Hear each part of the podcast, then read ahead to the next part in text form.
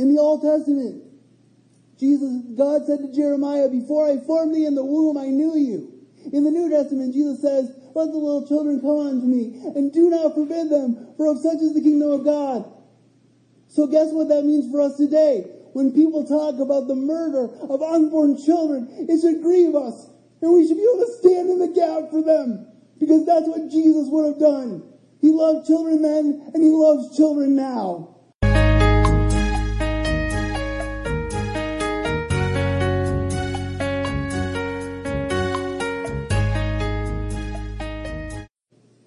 Today I want to talk to you about the myth of godlessness. It's pretty common today for people to say, I don't believe there's a God. What is the main reason that people say this? They say it because the Bible teaches us that God created us, and if God created us, then he has some things to say about the way that we live our life. So I believe the chief reason why people say that they believe there is no God and choose to embrace atheism is because they do not want to be responsible to that God. If God doesn't exist, I don't have to be responsible to him for the way that I live my life. And the fact of the matter is, whether we believe that there is a God or not, we are responsible to him. And thanks be to the Lord Jesus Christ, we can have a personal relationship with him. Joseph Addison said to be an atheist requires an in, in, indefinitely greater measure of faith than to receive all the great truths which atheism would deny. So let's look at the gods that people serve. The first one I want to highlight for you is self. If we could turn to 2 Timothy 3, 1 to 7. 2 Timothy 3, 1 to 7. Paul is in the business of encouraging and exhorting, and so he is giving Timothy some advice. This is this is Paul's final letter uh, that he wrote before he was executed by tradition um, by the Emperor Nero, beheaded. But before he did, he wrote some final words to the Apostle Timothy. And in 2 Timothy 3 1 to 7, he says, This know also, that in the last days perilous times shall come. For men shall be lovers of their own selves, covetous, boasters, proud, blasphemers, disobedient to parents, unthankful, unholy, without natural affection, truce breakers, false accusers, incontinent, fierce, despisers of those that are good, traitors, heady, high-minded, lovers of pleasure more than lovers of God, having a form of godliness, but denying the power thereof.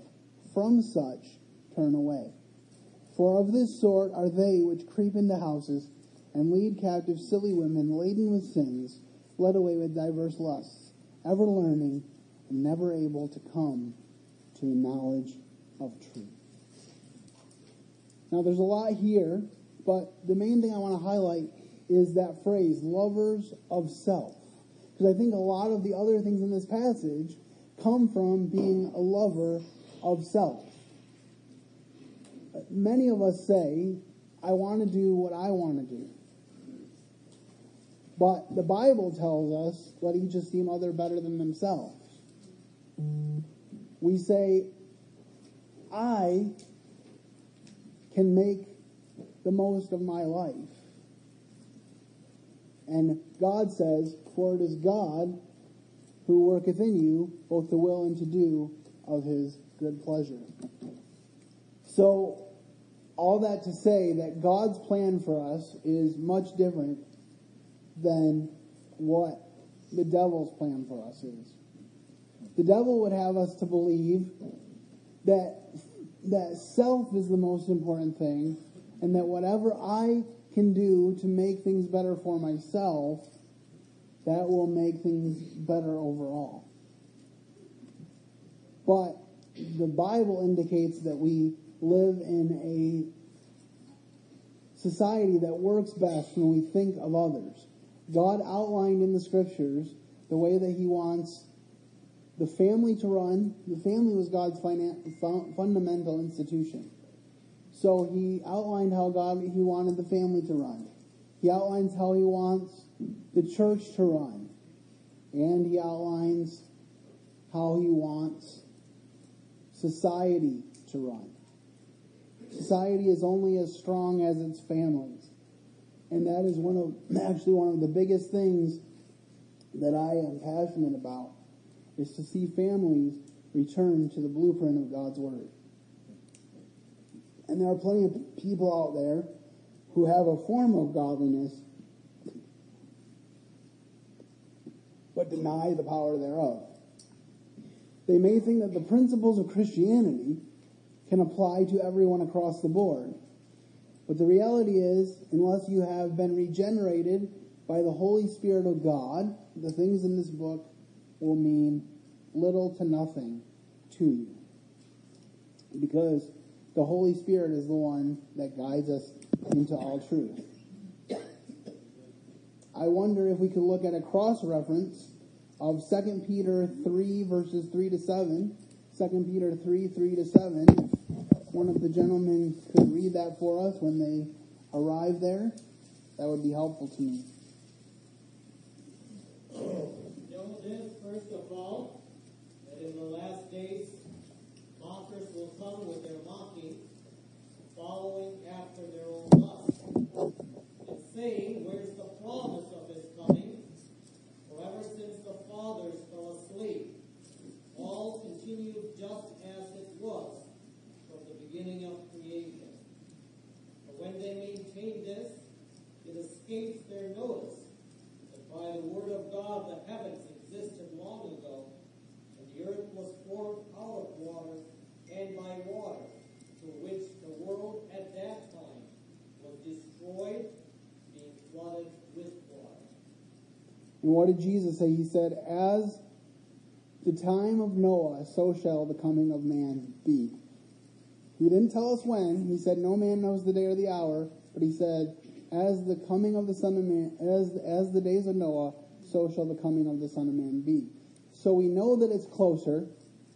And one guarantee that we know is that no matter when it happens, it's one day closer than it was when we went to bed last night. And so we can rejoice in that.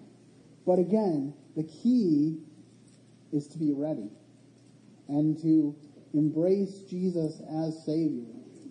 Because, because we're going to serve somebody. We're made to serve. Uh, Bob Dylan wrote a song once where he said, You got to serve somebody. It may be the Lord or it may be the devil, but you've got to serve somebody. We are made to serve. So the question isn't, Are you a servant?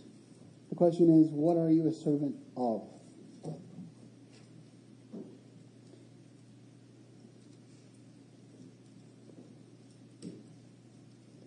Arnold H. Glasgow had this to say. He said, Glass brothers, glass blowers, glass blowers will never produce anything as fragile as the human ego.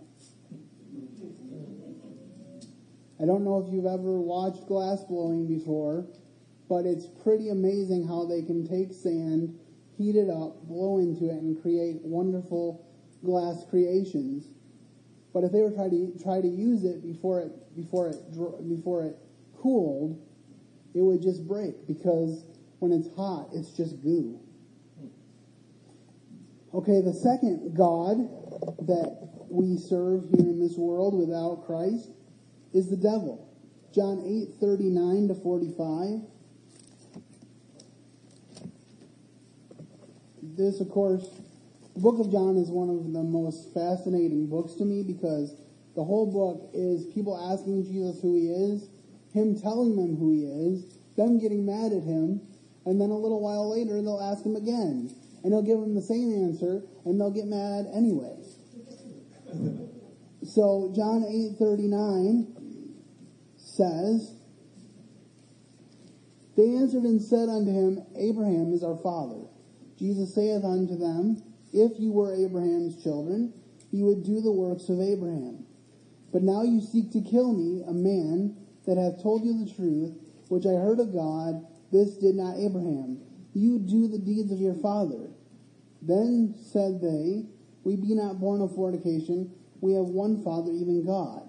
Jesus saith unto them, Jesus said unto them, If God were your Father, you would love me, for I proceeded forth and came from God. Neither came I of myself, but he sent me. Why do you not understand my speech, even because you cannot hear my word? You are of your father the devil, and the lust of your father you will do.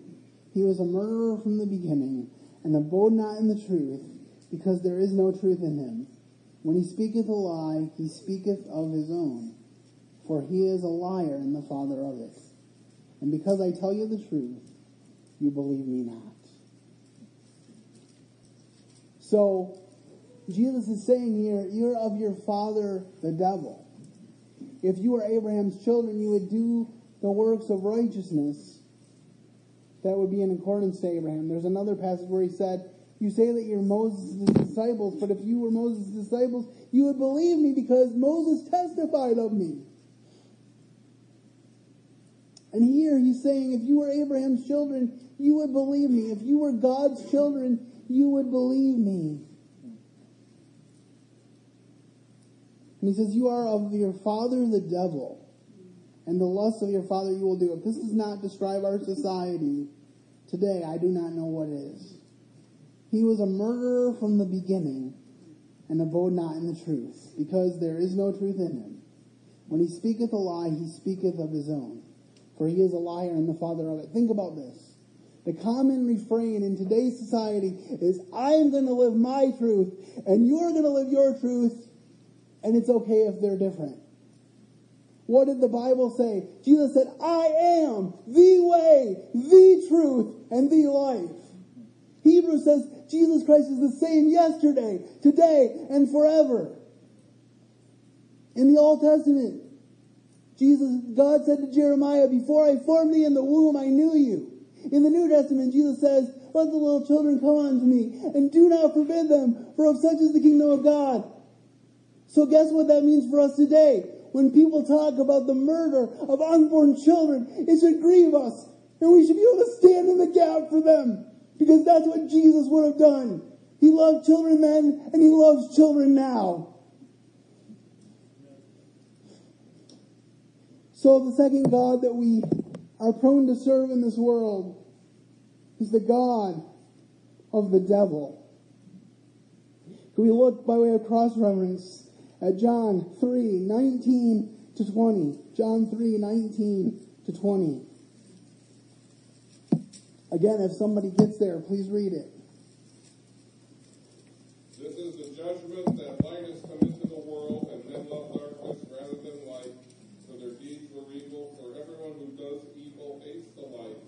and does not come to the light, for fear that his deeds will be exposed.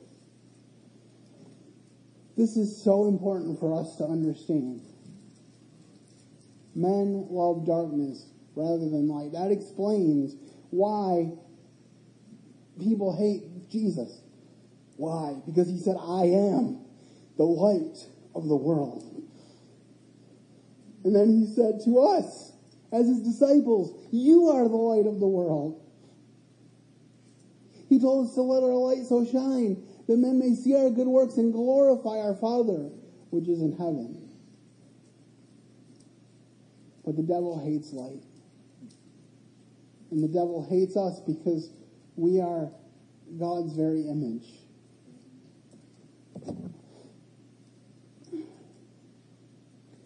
In Thomas Adams said, self-righteousness is the devil's masterpiece to make us think well of ourselves. The most dangerous thing for us is to think that we are something. Paul said, I know in me, that is in my flesh, dwelleth no good thing. And yet he said, Thanks be to God who giveth us the victory through our Lord Jesus Christ. You want victory in life? trust the Lord to be your Savior. Make the God of Israel the God of all the earth, the God of your life. Jesus died on the cross according to the scriptures, was buried according to the scriptures, and was raised again the third day according to the scriptures. That, my friends, is the gospel. And if you embrace it, he will change you. As I said earlier, for it is God who worketh in you, both the will and to do of his good pleasure. And I've been privileged to see God work through myself and through others that I love as we submit to him. Are there times when it's a struggle? Are there times when we fail? Yes. But God is a God of second chances. God is a God of taking broken people and saying, I'm going to use you anyway. And that is such a blessing. Because if we were honest, we would realize that we are all broken. None of us is whole. There's only one whole human in the history of the world, and that was Jesus. It says there was no evil found in him, no guile on his lips. And he left us an example that we should follow in his steps. What a wonderful privilege it is to be his. The third point I want to make is that some people follow the world. For that, we're going to 1 Timothy. 1 Timothy chapter 6. 1 Timothy 6, 6 to 10. Paul is finishing up this first letter to Timothy, and he says this But godliness with contentment is great gain. For we have brought nothing into this world, and it is certain that we can carry nothing out. And having food and raiment, let us therewith be content. But they that will be rich fall into temptation and a snare, and into many hurtful lusts, which drown men in destruction and perdition. For the love of money is the root of all evil, which while some have coveted after, they have erred from the faith and pierced themselves through with many sorrows.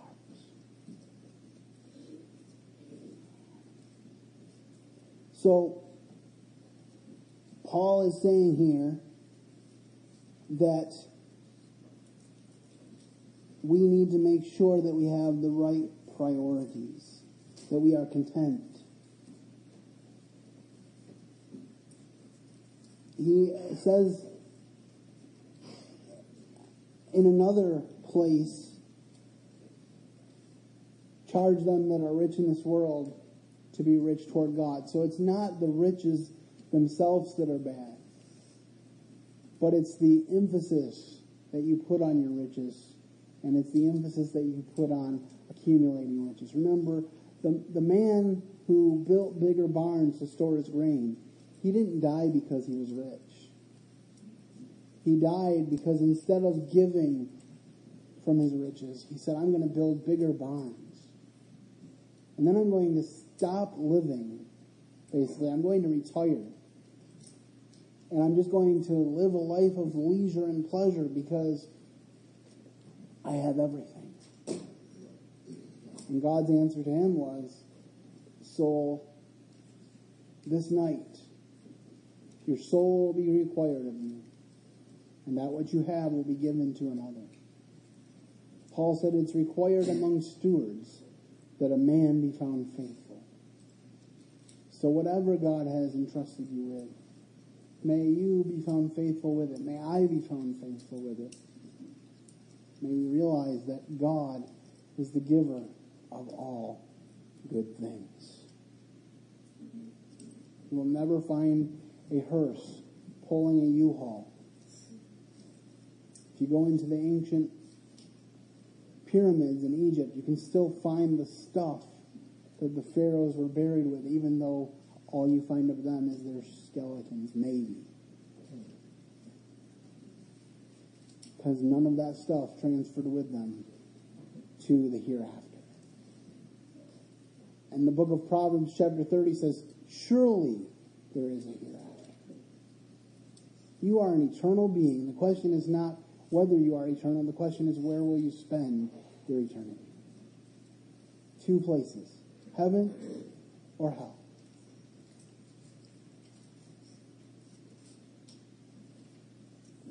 Some people say, well, why would God send people to hell? He doesn't.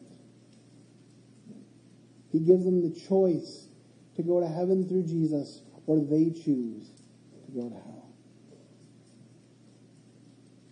So it's the most important decision you could ever make.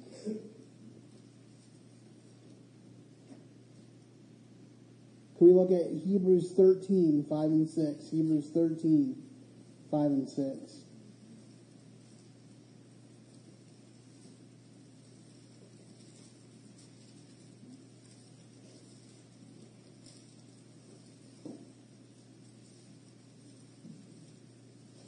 If somebody gets there, if you could read it, that would be great.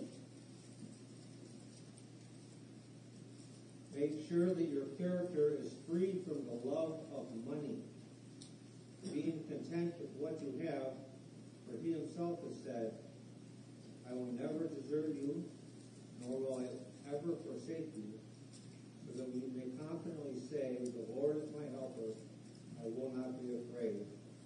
What will man do to me?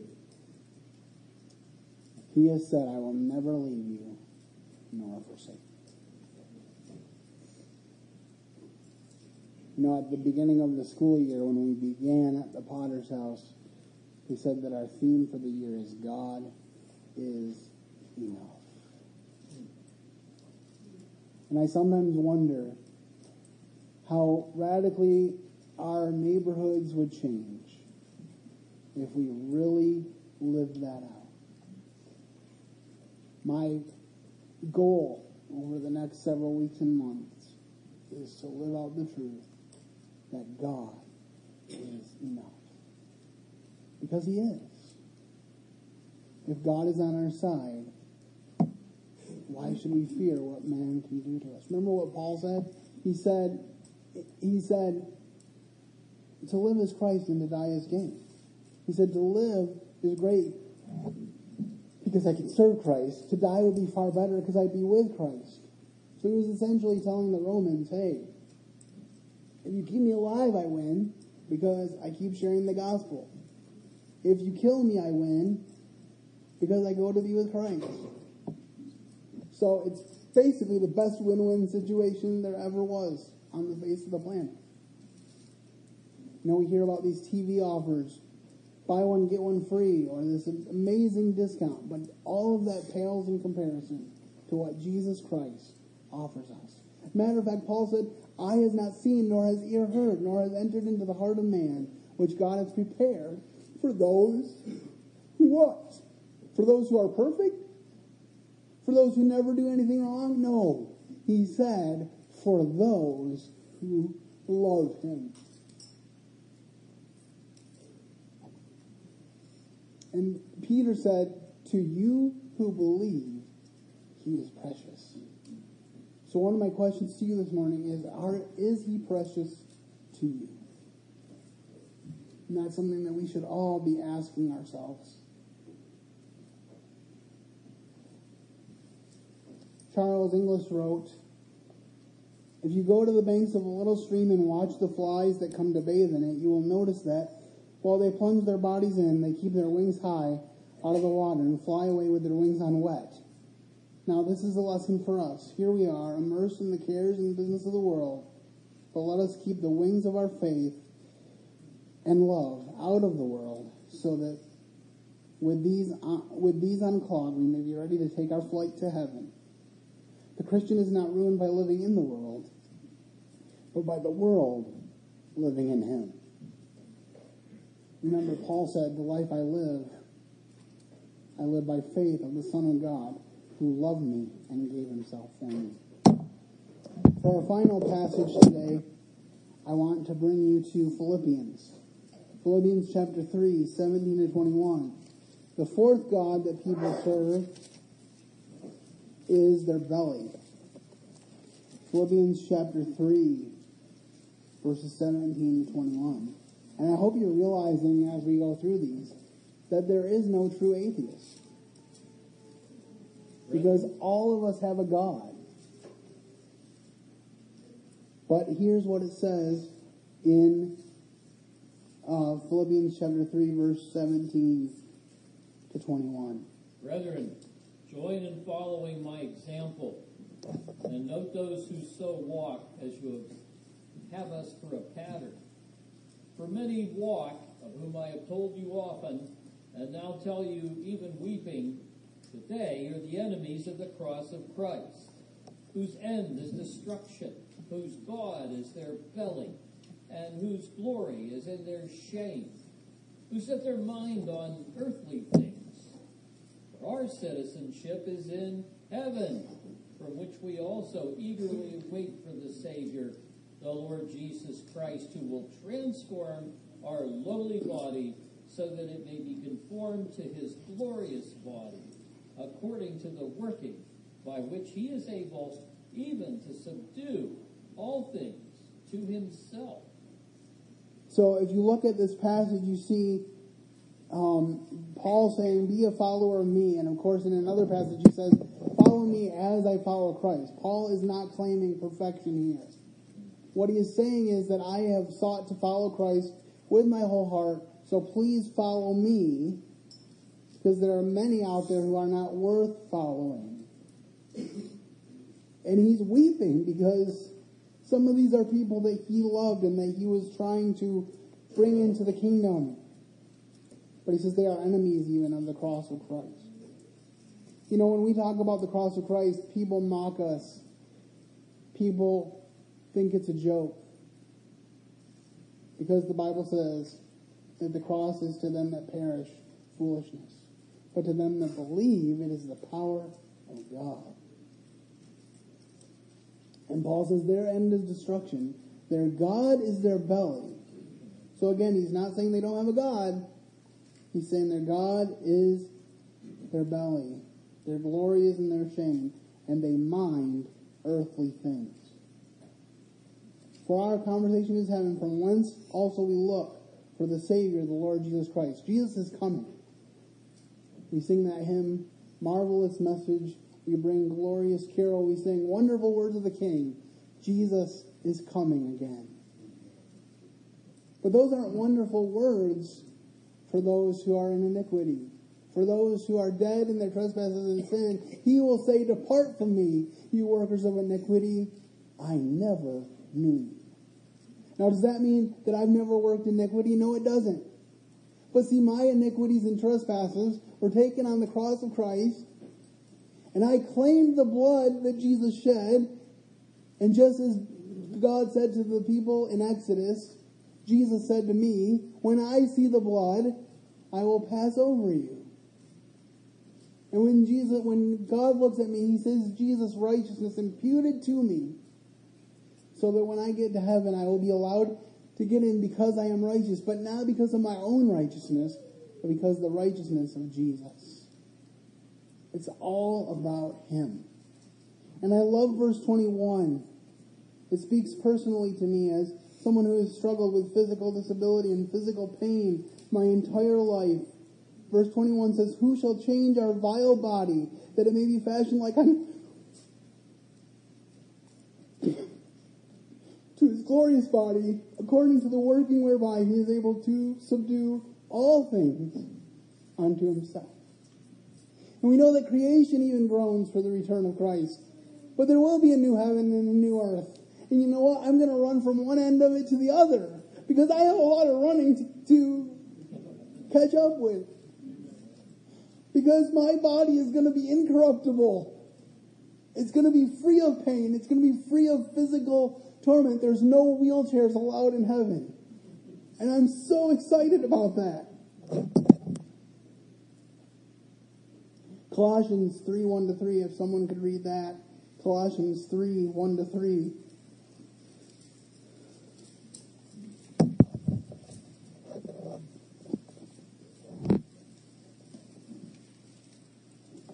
If then you have been raised with Christ, seek the things that are above, where Christ is, seated at the right hand of God.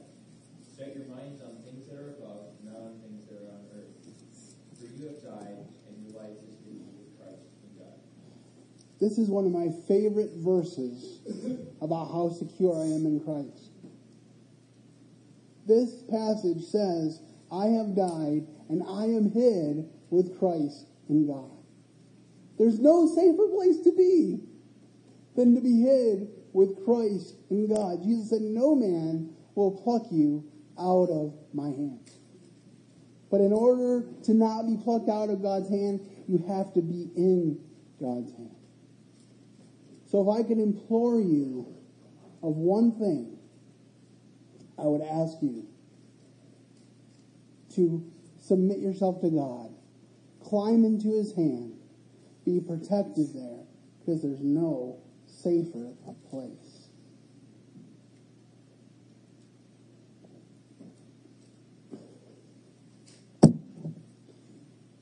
In conclusion, I'm going to read from Luke 10 25 to 28. Luke 10 25 to 28.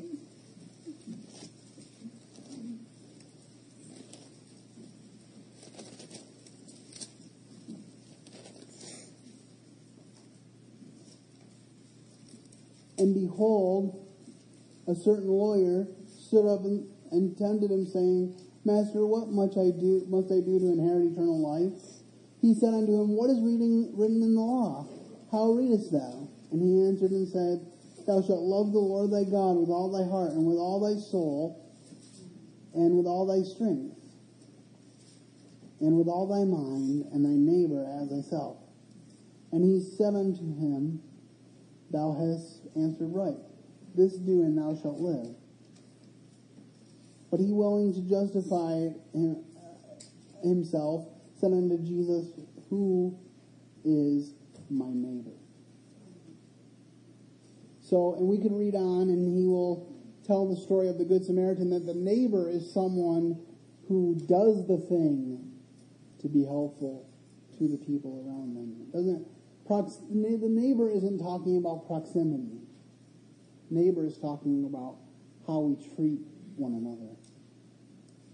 And what Jesus is saying here is that you have a limited scope. We, we tend to have a limited scope as humans. We tend to say, well, what's the minimum I can do? And still be right. Remember what Peter said? How many times should I forgive my brother? And Jesus said, 70 times 7. And there's another passage that's even more challenging because it says, if your brother offends you in the same way seven times, and seven times comes to you and asks forgiveness, you should still forgive him. How radical is that? I think there's a lot of Christians who would struggle with that, but it's in the Word. So unless you want to explain it away, you have to believe it. But that's the God with whom we have to do. And if we believe that God can forgive our sins, surely we should be able to forgive the sins of others around us. I know it's hard. We all have people that it's hard to forgive. But we should forgive others even as Christ has forgiven us. And when we realize how hopeless we were, we weren't just kind of bad. You know, sometimes we portray it, well, we were kind of bad, and then we came to Jesus and we, we got better. But Paul says, you were dead. Dead. There's nowhere to go when you're dead. The only way to become undead is through the resurrection power of the Holy Spirit, who comes to you and makes you alive in Christ Jesus and draws you close to him where you were once afar off. I was once afar off. And as a young boy, I made the decision to follow Jesus. It hasn't always been easy. I've, I've told many of you that for the first nine years of my salvation, I argued with God about the way that He made me, much like Moses. But at the end of that period, God said, wait a second, Andrew. Who made you? Who made your mouth? I said, well, God, you did.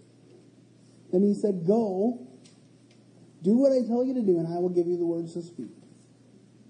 And that is why I'm here today. Because I surrendered to him, at 14 years old to preach the gospel at every opportunity. I don't always fulfill that, but God is faithful, and He gives me opportunities, and He picks me up when I fail. And then He says, just trust me. Do you trust me? So my final question to you is, do you trust Him? He's the only trustworthy one in the world. David said it this way when my father and mother forsake me, then the Lord will take me up. Now I'm thankful. Uh, I'm thankful so much that I don't have a father and mother who have forsaken me. I'm grateful that they raised me in the nurture and admonition of the Lord. Because I wouldn't be the man that I am today without them. But even if you don't have that story, you still have a Father in heaven who loves you more than you ever know. He numbered the very hairs on your head. Just think about that. That's amazing to me. That he knows the number of hairs on my head. I, I pray that you would come to know him in a personal way. Remember, there's a difference between knowing about God. Saul knew about God. But when it came down to it, he said to Samuel, Come away with me that we may worship the Lord your God. Because if we don't, the people will be upset with me. But David said, Lord, you are my God. The Lord is my shepherd. I hope that you can say that today. I'm going to close in prayer, and then maybe we could sing that hymn, Coming Again. I'm not sure what the number is. Pretty sure it's in our uh, Living Hymns book. But let's close in prayer. Dear Heavenly Father, we thank you for the Word of God. We thank you for the truth of the gospel. Lord, we, we learned today that everybody is serving someone. Everybody is serving some God. But Lord, I pray that today, even now, someone here, if they have not yet surrendered to you, would turn from idols to serve the true and living God. I pray this in Jesus' name. Amen.